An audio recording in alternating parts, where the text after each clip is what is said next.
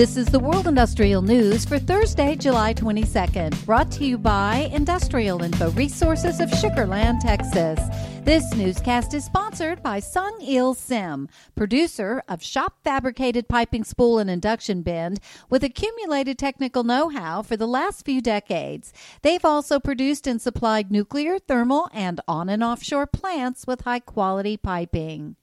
Like many of its electric utility brethren, Evergy Incorporated, formed in 2018 by the merger of Westar Resources and Kansas City Power and Light, is decarbonizing. And as it acts to shrink its carbon footprint, it is significantly increasing its planned capital expenditures, particularly for transmission and distribution.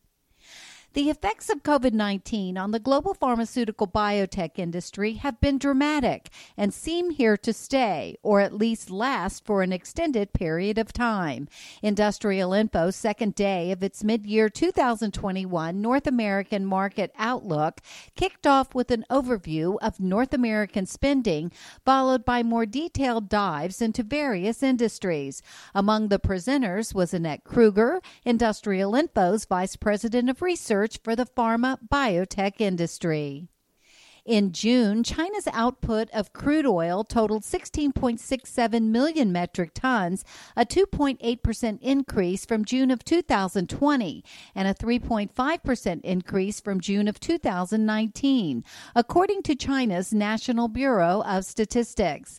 From January to June 2021, the output of crude oil totaled 99.32 million metric tons, a 2.4% increase from the same period period last year, or a 4.1% increase from the same period in 2019. And with the Paris Climate Accord and its long term energy transition in mind, India is working toward its ambitious target to add 175 gigawatts of renewable energy to its power mix by 2022.